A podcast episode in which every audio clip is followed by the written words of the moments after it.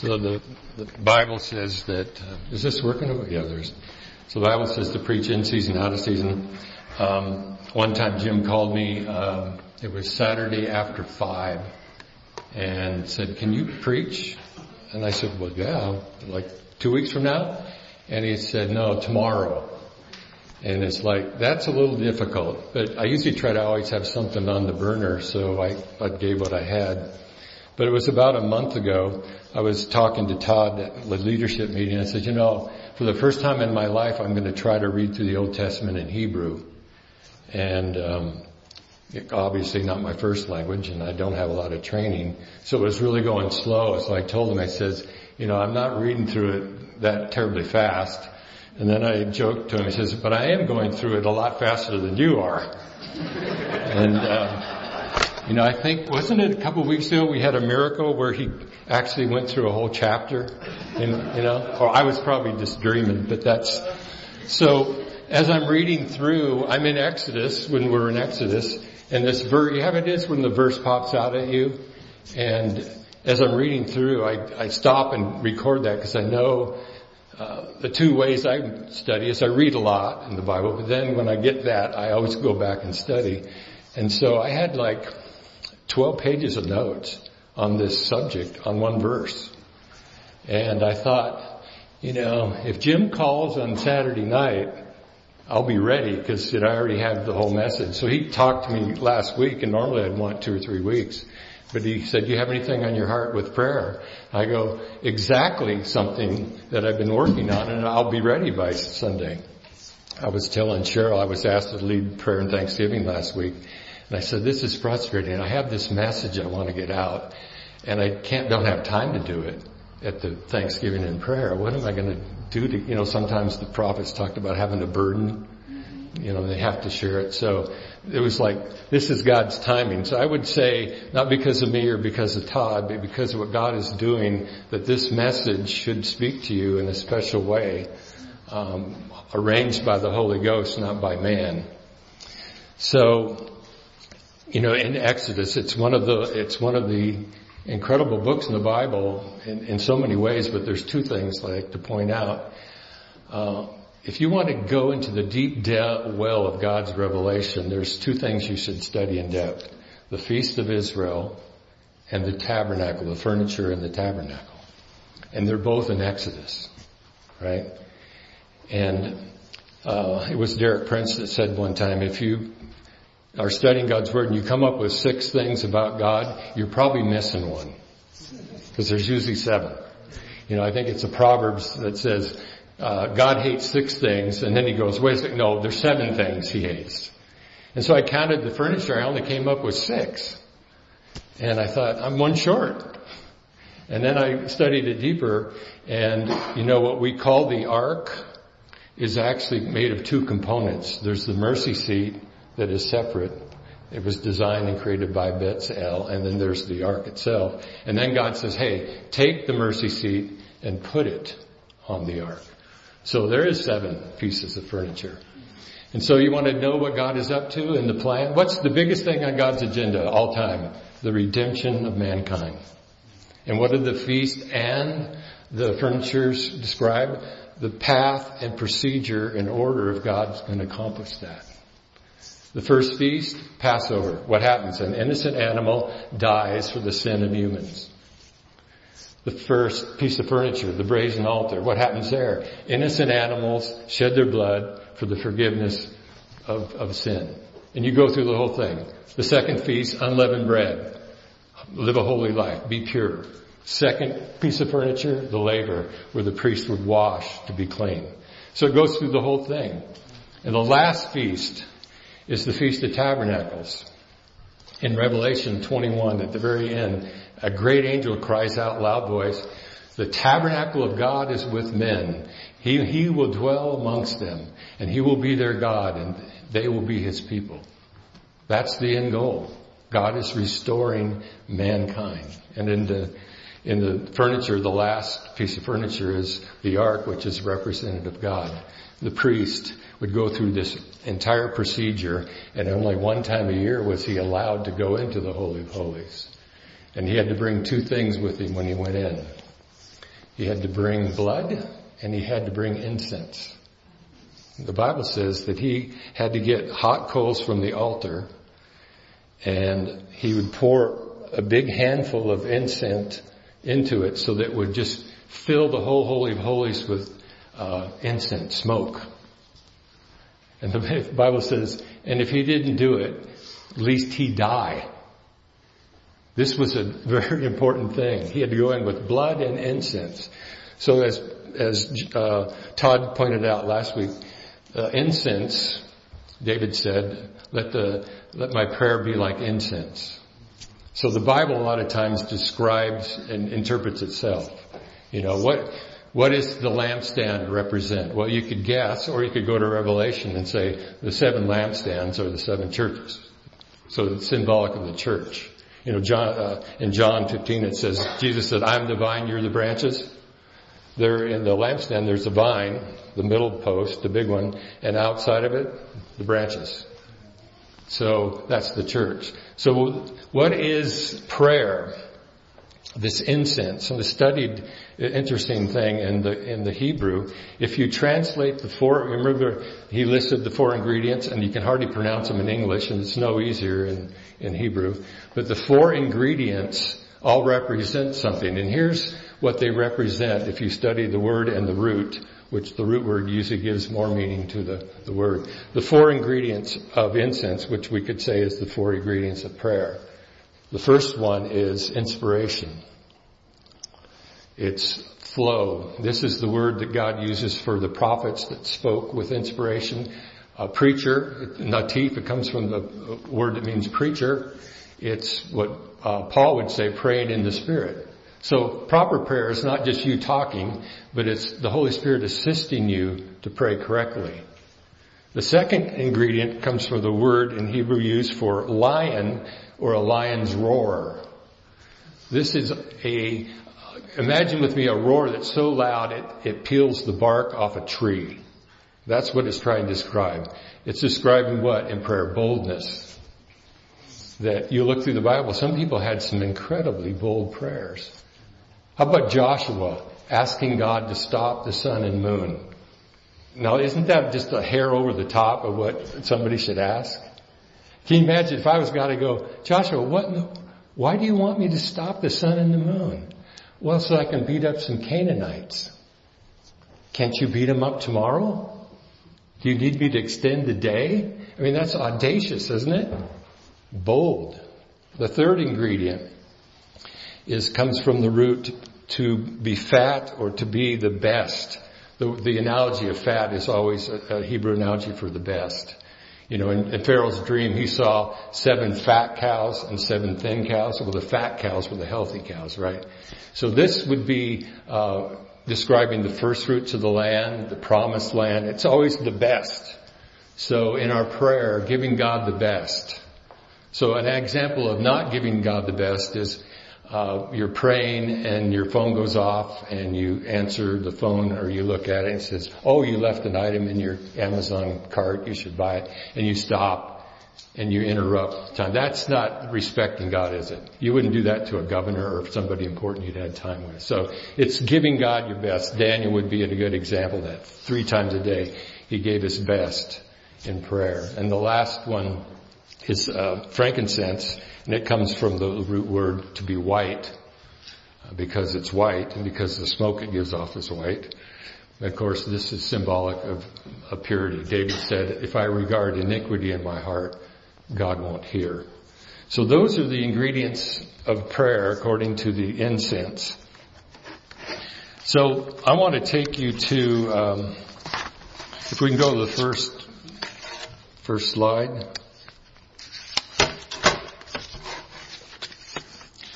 So in Psalm 107, three times this, this exact phrase is uh, listed there. So there's three stories in the Psalm. The first one is people innocently get themselves into trouble. And it, it gets so bad that the Bible says, and they cried out to the Lord. That word cry out, there's two words in the Hebrew. They're almost exactly the same, even the way they spell it. The only way I can describe it is like uh, ever seen that some people spell gray with an A and others with an E? That's this. This is this is. There's two ways to spell this word, and they sound almost the same. One is with a TS sound and one is with a Z. And so a Zaak is the word. And the Bible says, and they cried out to the Lord. That's, they cried out is the Zaak word. And so the first story in this chapter uh, of Psalm, it says they, people innocently got into trouble and they cried out to God and God delivered them.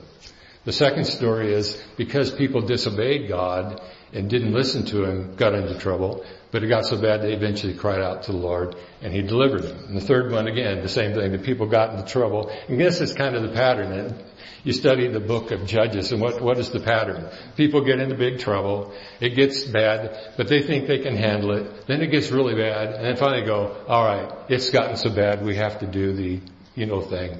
We have to pray. And it's like, you know, it doesn't have to be the last thing you do. It can be the first thing you do. So the verse that I was reading through in my Hebrew and came across this word, if you go to the next slide. So that obviously the top's in English, the bottom's in Hebrew. Um, I know it's a strange verse maybe to just jump out at you, but it, it's uh, God speaking uh, through Moses and says, "You shall not afflict a widow or a fatherless child, an orphan. If you afflict them in any way, and they cry out to me, the, the word cry out is zaak. Um, I will surely hear their cry, and my wrath will burn hot, become hot, and I will kill you with the sword, and your wives will be widows, and your children and fathers." And several things jumped out at me. It says, "Well, first of all." This is kind of a severe judgment on somebody that mistreats. You know, if you steal a lamb, you have to re- restore four. That seems appropriate. Teach the guy not to steal. Now let me, let me go through this briefly in the Hebrew and, and show you the way Hebrew emphasizes things. It emphasizes things by saying the same thing in two different ways. The Bible says, Moses said, remember what the Amalekites did to you? And then later in the same chapter it says, don't forget what the Amalekites did to you. Well, it's kind of the same thing, right? And in the garden where God said, eat freely of all the trees except that one, it doesn't say eat freely. It's actually Hebrew, eat, eat. The word is repeated twice. That's the way Hebrew emphasizes. So here it says, uh, every widow and orphan you shall not mistreat. If you, and the, the mistreat is repeated twice here. You see the same root, and that has the T. If you mistreat, mistreat them, surely if, and here's the if, the biggest, I call it the biggest little word in the Bible, if, if they cry, a zak, cry, double out to me, God says, Shema Ishma, Hearing I will hear, repeated. Hearing I will hear their cry. And here's the, the red part. Vekara'afi. It's a Hebrew expression that they didn't translate it directly because it probably wouldn't make any sense to an English reader. It says, and my face will become hot or my nose will become hot. And this is repeated probably 20 times in the Bible. And my nose will burn could be translated. Ever seen somebody so mad their face turns red? This is what it's trying to express. And my nose will burn and I will kill you with the sword. And I thought, boy, that's a little bit over the top. Um, in the action there. So I, I was looking at this was quickened to me and I go, okay, let me see. What am I getting from this verse? And I said, I'm seeing three things. One, if there is a mistreatment or if there's people in big trouble, point one. Two, if they call out to God. Now this doesn't, it's like prayer. Prayer doesn't work if you don't do it, right? So if you don't try out to God, then don't expect God to answer. But if the mistreated person cries out to God. Then the third thing I was seeing, God moves in, a, in an incredible way, far more than I thought he would, more than I think is necessary. And so this is how I study the Bible. When something quickens to me like that, I go, okay, wonder if you can't base your uh, biblical belief on one verse, the Bible says. The mouth of two or three. You know, a good one-off verse would be, uh, remember when God told Hosea to marry a whore? That's a one-off. There's no repeating of that. There's no encouragement. It's just a one-off. You can't build a doctrine on that. In fact, if you want to build the doctrine, you would follow what the priests were required to marry a woman from their own tribe who was a virgin. So the goal, and Paul would echo that, don't be yoked with an unbeliever. So you have to take the one that's repeated as the doctrine, not the one-off. So I can't base any uh, belief on my coming across this one verse, but I thought here's how I'm going to prove it, just like Jesus did when he was walking, remember, on the road to Emmaus. The Bible says he began at Moses, and then the prophets, and later in the chapter it talks about the book of Psalms, and what did he do? He opened the scriptures and told them about himself. So I use the same philosophy. If this is true, then I'm going to find throughout, scattered through the Bible, Law of Moses, prophets, Psalm, and now we have the New Testament. I'm going to find stories that illustrate these, this theory of mine. And so the first one I came across was, if you can go to the next slide, I was trying to think in my mind, where have I heard the cry out thing? And I was thinking, okay, remember at the burning bush, God shows up, and what are we looking for? We're looking for people that are being mistreated, and because they're mistreated, they call out to God. And so what do we have? God says, I've come down. Why have you come down, Lord? I've seen my people mistreated. Well, that's the first one. How about the second one? And I've heard the cry of my people. Zaak. Okay. Now, do we see the third thing happen? Does God move in a spectacular way? After the people who have been mistreated call out to God? Ten plagues, parting the Red Sea, drowns the army of the Egyptians in the waters. I would say that's pretty uh, qualifying for a good work. In fact, every time God's wanting to remind uh, Israel of His great work for them, what does He say? I am the Lord that brought you out of Egypt. He summarizes the whole event and I brought you out of Egypt. So I said, okay, I've got one confirmation that uh, fits my understanding. Go to the next slide. This is the next one I thought of. You know, I, I was thinking, when, how many times in the Old Testament God gets so concerned about something that instead of appearing in a burning bush or a pillar of fire or a voice, still small voice, that he actually decided to come down and take on a human form. I mean, that's top level importance, right? And I could only think of two times. Remember in the fiery furnace, they threw the three Hebrew children in and the king stood up and says, wait a second, I thought we threw three in. And I'm counting four. And the fourth man looks like the son of God. Here, an appearance of God before Christ had an actual physical body in the furnace. And this is the other time. The story goes, uh, Abraham, heat of the day, sitting at the tent door, and the Bible says, in the Hebrew, it says three men Anashim showed up. He didn't know who they were yet, I don't think. It's three men. But Abraham, imagine this, he's 99 years old, and the Bible says he ran to them, and he uh, asked them to come, don't pass me by.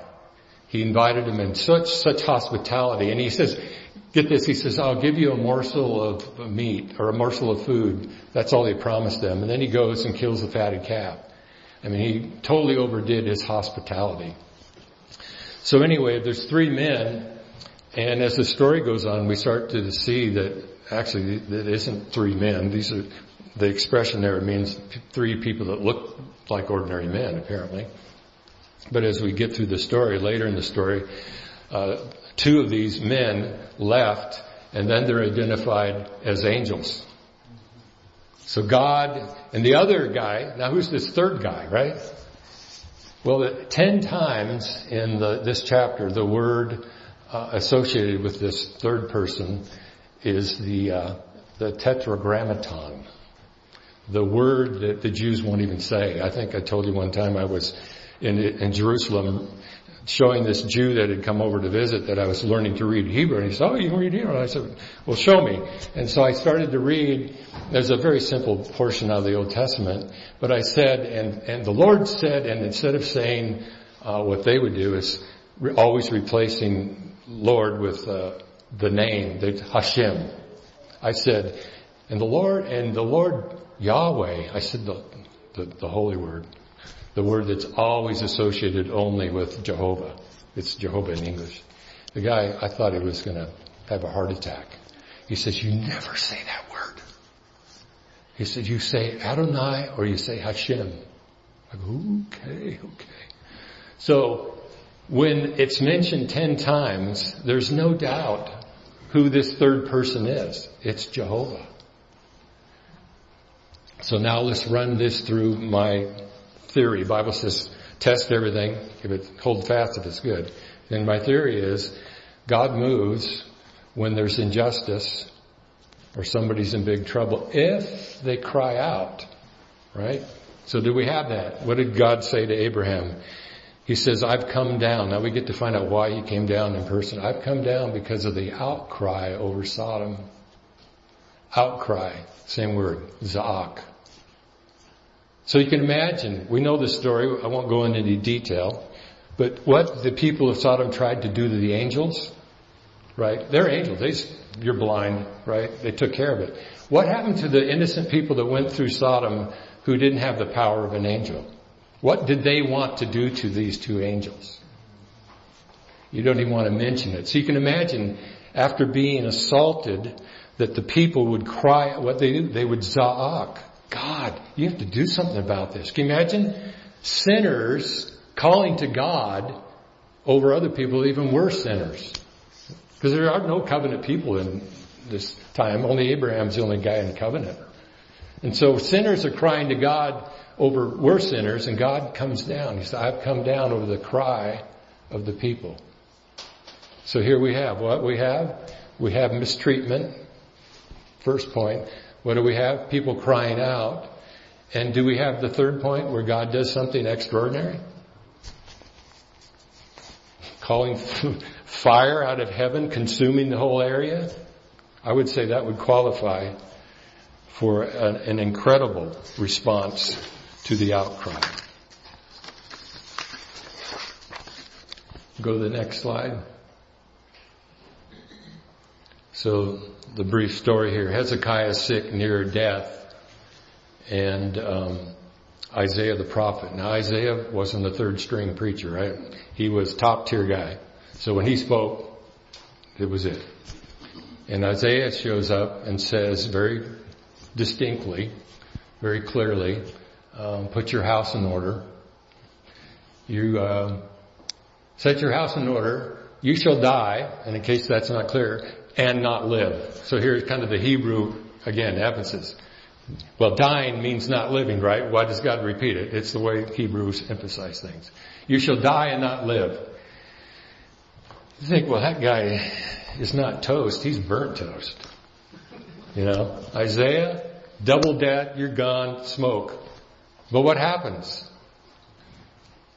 He cries out to God and you have to compare a lot of times like the Gospels the same story is repeated. And if you put them all together, you get a complete picture. And here we have, uh, using the two portions of scripture, Isaiah and uh, Second Kings, we have a complete story. So it's just kind of a blunt word. You're going to die, not live. See you later. The Bible says he didn't make it to the middle of the court, which would have been a three minute walk before God stopped and said, well, go back. Go back and what? I just told him he's gone. Double gone. Go back and tell him that I've added 15 years. What in the world happened in a few minutes of time between you're dead, you're dead, and you get 15 years, and he, then he goes on to promise, I'll spare the city and take care of you. What happened? He cried out to God. And what did God do? You know, if I was on my deathbed and thinking I was going to die in a few days. And then God said, no, I'll give you 15 more years. Wouldn't that be like an awesome answer? I would think so.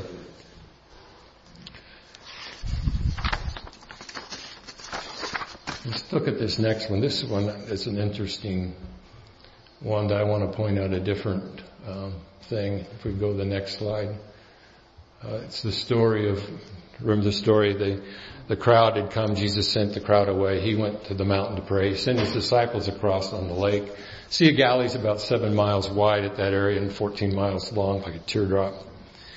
And the Bible says that in the fourth watch, which is between three and six, they they'd probably been out there for nine or ten hours trying to get across the lake. They only got halfway. And the Bible says that Jesus came walking on the water. Um, so Jesus, he saw them straining. He knows they're struggling. For the wind was against them. About the fourth watch night, he came to walking on the water. Listen, look at that. That's of course me underlining to emphasize, but it's in the Bible. And would have passed them by. Does that make sense to you? And would have passed them by. He saw them toiling. He saw them in trouble. And he would have passed them by. Well, the Bible turns out to say he didn't pass them by. What happened? Za'ak. They cried out. So this kind of adds a different flavor to it, emphasizing that you have the option to cry out to God. But if you don't, what happens? Jesus might pass you by. He's not a Beninsky. The Bible says his will is none should perish. Are any people going to perish? Jesus said, only a few enter through the narrow gate. So what's the contradiction? It's the contradiction between what God wants and what people will cry. God is sovereign, but He's limited Himself by giving man free will. He's not going to force you to go to heaven.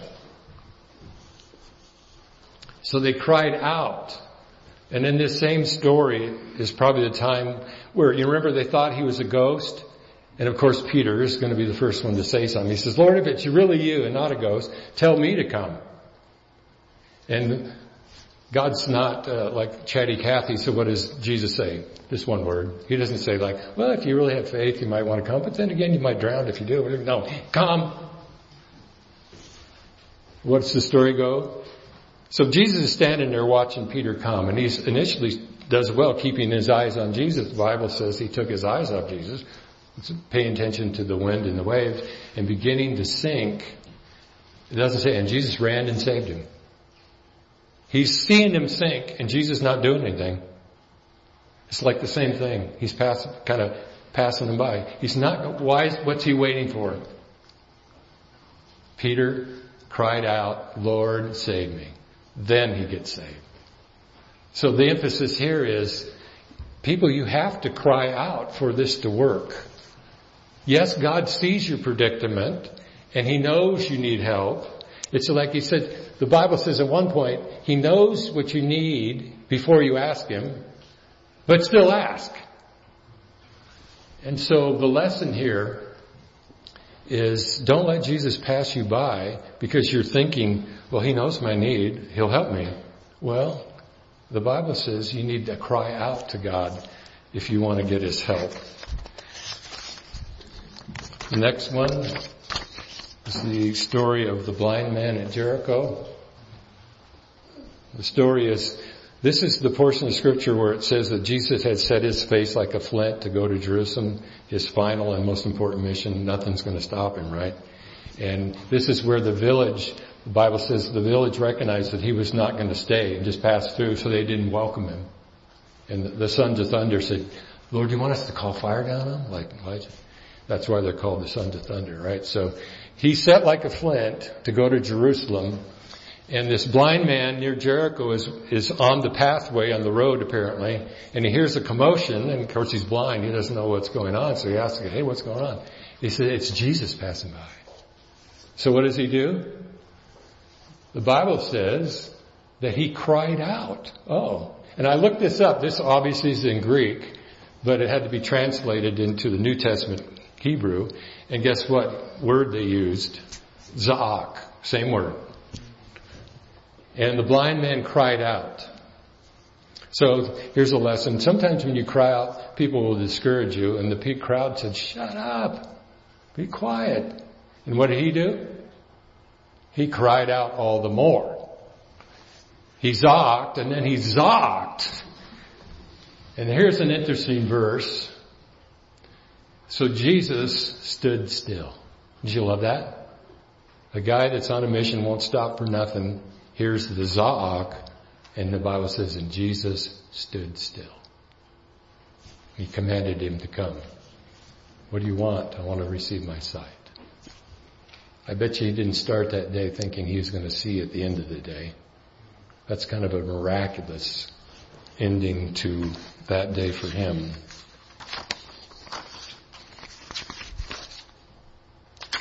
One more story and then we'll conclude. Next slide. We know this story of the woman from Canaan. So this woman has got the cry out thing down.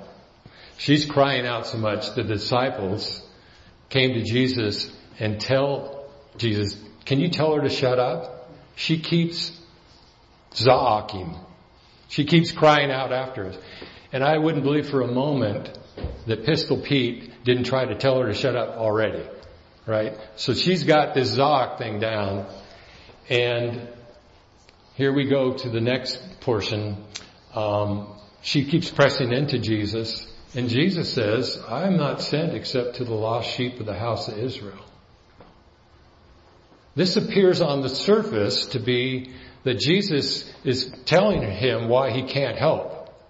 It makes sense that he's sent to a specific assignment. He has to do what God says, right? A lot of times when we read the Bible, uh, sometimes God says things, if we only take the surface meaning, we really don't get the, the right message. How about in the garden where God said, Adam, where are you? What's the, if you just took the plain and simple translation, God doesn't know where Adam is. His GPS didn't work that day, right? No. What's he saying? He knows where Adam is. He, his question's going to evoke an answer from Adam that's going to reveal Adam's heart. And so when you read sometimes the surface, you think, well, he, Jesus is trying to discourage her and tell her, get ready because I'm not going to be able to do it. You know, it's kind of like, remember when they ran out of wine and they came to Jesus? What did he say to Mary? It's not my time. Kind of gives you the indication that he can't do anything. It's not my time. Well, here we have Jesus saying, I can't do anything because I'm only sent to the lost sheep, house of Israel. She pressed in and worshiped him, the Bible says. Cried out, help me, which is a Zaak, help me, Lord. And then he answered a second time. It's not good to take the children's bread and throw it to the little dogs. Whoo! That was a hard one to hear, wouldn't you think? And yet, she doesn't respond. You know, the proverb says, by long forbearance a ruler is persuaded and a gentle tongue breaks the bone. She could have got him, don't call me a dog. What does she do? Softly says, you're right, Lord, but even the dogs eat the crumbs. Oh. Now we have this change. Two statements that seem like Jesus doesn't want to help her. And then we have this flip-flop where he says, oh woman, you got great faith. He only said this to two people in the whole New Testament. Both Gentiles, by the way. So what do we see here? Are these two statements coming from Jesus with the heart to discourage her? Or are they coming from Jesus to test her faith? What if Moses would have done exactly what God told him to do at times? How many times? Probably two or three times in the, in the the first five books of Moses where God says, stand back Moses, I'm going to wipe out the whole congregation and make of you a nation greater than them. Well, a good Baptist would just say, well, okay, I'll stand back. God told me. Well, how about Hezekiah? You're going to die. Why didn't he say, well, God wants me dead, I guess. Better get my house in order. No, he pushes back. She pushes back. I think God is not afraid to hear us respond. What did Abraham do when he heard that Sodom was going to be wiped out? Well, he, God works in mysterious ways. If he wants to kill everybody, I guess that's fine. No, he started to intercede. He started to try to change God's mind. I was teaching in Jerusalem one time and I was going through this story You know, if there's 50, 45, you know, and I, I said, Abraham, the first Jew, Jewed him down to 10. And the people, and it's like, you don't use that expression in Israel. Well, it seemed to fit to me. Anyway, I was young. But even 10 didn't work, right? Maybe this is where they get the number 10 thing. When I was in Minsk, Russia, I was meeting Jews that were called refuseniks who tried to get out but refused, so refuseniks. And uh, we went to synagogue and uh, I was the only Gentile. My my guy was traveling with was part Jewish, and uh, the rabbi came out and he went, and he pointed at me, and I didn't. He was counting, and I figured out later you have to have ten men before you can pray. You can't pray with nine, right? And you have to be Jewish, by the way.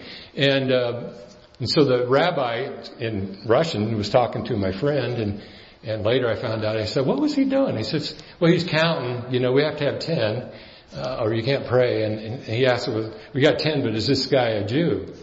And I'm not a Jew, I'm Irish. And uh, the guy, guy said, I told him you're a Jew. he says, anybody come all the way over here to, to help the Jews? You love the Jews. You're Jew, Jew enough for me. And so Abraham talked him down to ten. He, he pushed back. He prayed. He interceded. You know, we think sometimes God, His sovereignty means He's unchangeable. And sometimes He speaks like in Jonah, 40 days and the city's gone, right? That's the truth if the heart and condition of Nineveh stays the way it is. That's true. But what's also true? God loves people that cry out to Him and repent. Now it's different. God's not different. The situation's different. So it's okay to, to push, I hate to use push back the right word, but to reason with God says, come and reason with me. I think it's okay to reason with God. And so this woman has great faith, but if, if you look at it just in the natural, why didn't she humble herself when God said, I'm not, she said, I'm not sent except to lost sheep, and she said, well, I guess I'm a Gentile, see you later. Why didn't she just give up? Or the second time she was discouraged.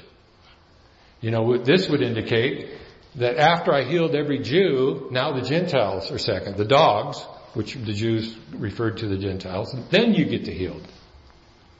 I'll heal you, but after I get done with the, the, all the Jews. No. She pressed in.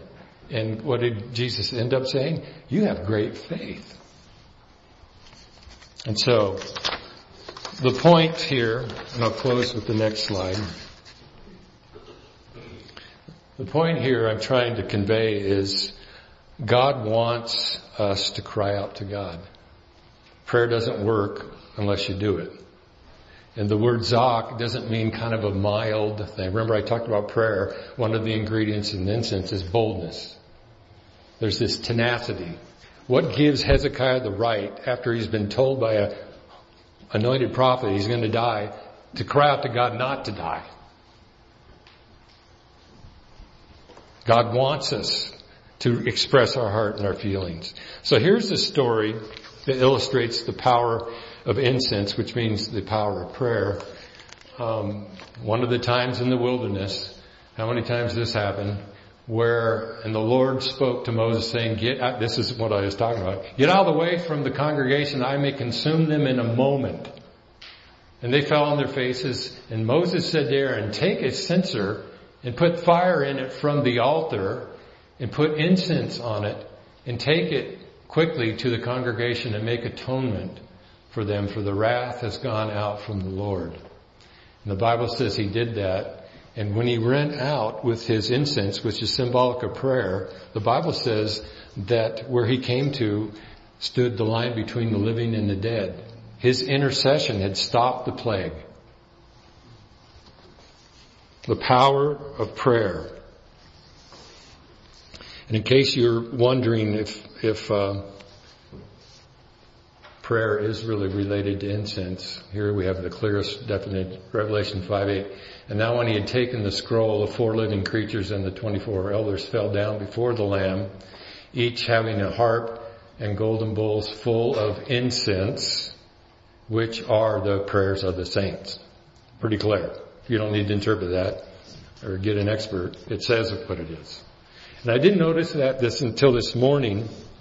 It says four living creatures and 24 elders. So that's 28, right? Fell down before Lamb, each having a harp, which would indicate in me, my mind, one, right? And golden bowls. It doesn't say and a, golden bowl, it says and golden bowls. They could have had more than one. So there's at least 28 bowls in heaven and possibly more. And you think of it this way. Remember the story where Jesus multiplied the bread?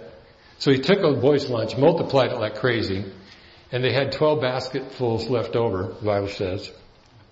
And it was bread that was created out, basically out of nothing, it seems like, right? It didn't cost anything. One of the disciples said it would take 200 denarii to buy all that.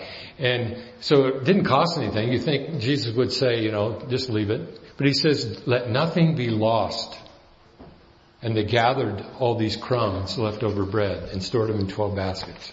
So I want to use that analogy. If Jesus thinks that breadcrumbs are important enough to let nothing be lost, what do you think God's opinion of our prayers are?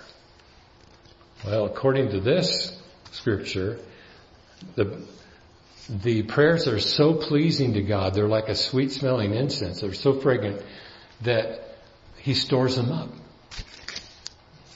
You know, when I get junk mail, what do I do? Throw it away, right? If you get a love letter when you're young and your, your, your wife or your wife to be is away and she sends you a love letter, or vice versa, the guy sends her one, you, you treasure it, right? It's important. You may store it in a box and never get rid of it. It's so important. Well, this is the analogy God is saying. I store up your prayers. They're sweet. They're the sweetest thing to Him. He stores them up. And later in Revelation, the Bible says these bowls full of prayers are poured out on the earth. This would indicate to me that God is answering those prayers. What if it's true that every prayer you pray with this zaak, this crying out, God says, that's an, that's an awesome prayer. I'm keeping that one. Okay, he doesn't maybe keep the one, uh, Lord, can I have a parking spot closest to the door? Yeah. I don't want to have the gold medal of the closest to the door prayer.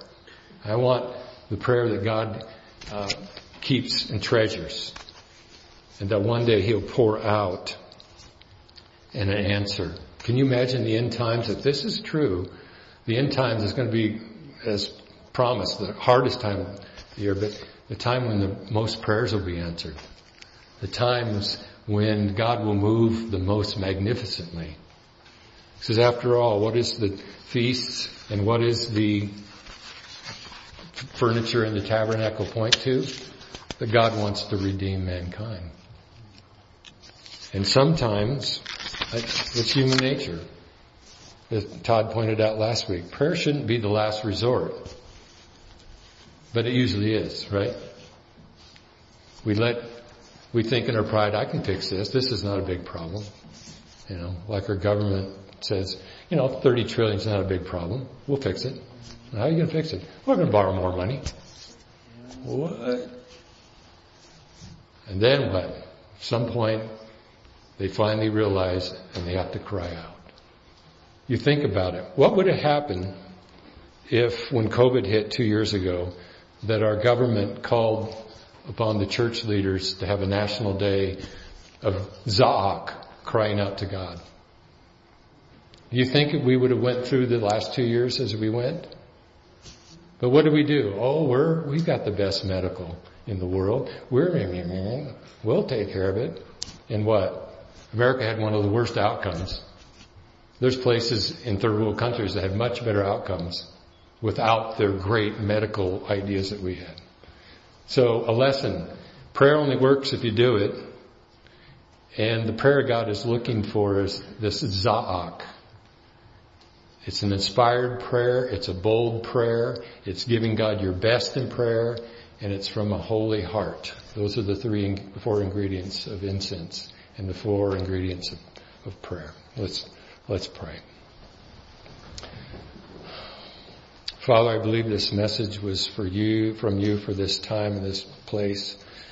Lord, and I personally believe that since the last piece of furniture that's in the tabernacle is the altar of incense before they get to see the Ark of the Covenant, the, the appearance of Christ, that because of the end times and the trouble that will come, it will be the most intense time of prayer. That people will be crying out to you like never before. And Lord, we have great hope in this pattern that we've seen today. That Lord, when there's injustice or there's big trouble and people cry out to you, they za'ak, then you answer in a magnificent way. Lord, we wait for that day when the clouds will part and the trumpet will sound and that we will be raised up to be with you forever. Lord, we long for that day to happen. Maranatha, come quickly, Lord, we pray. And help us, Lord, to be faithful with prayer. Lord, help us. Remind us, Lord, maybe we're embarrassed to pray out, cry out loud in a group, but Lord, we're driving in the car, we're home alone. Lord, I don't think you'd mind a bit that we cry out to you in a more intense way and more often. Lord, we need to be ready because the times are coming when it will be easier to pray because there'll be so much trouble. Help us, Lord, to be faithful now. And help us to believe, Lord, as we've seen over and over in scripture, that Lord, when we do cry out, you answer. You're faithful. And when the answer doesn't come now, it's because you're storing up the prayer in a bowl. You're not going to forget it. All the prayers we played for the lost, our family members, there's a day coming when you're going to pour out that bowl when it's full. And that, Lord, we will see magnificent answers. We trust you, we believe you, and we thank you, Lord, for your word. In Jesus' name.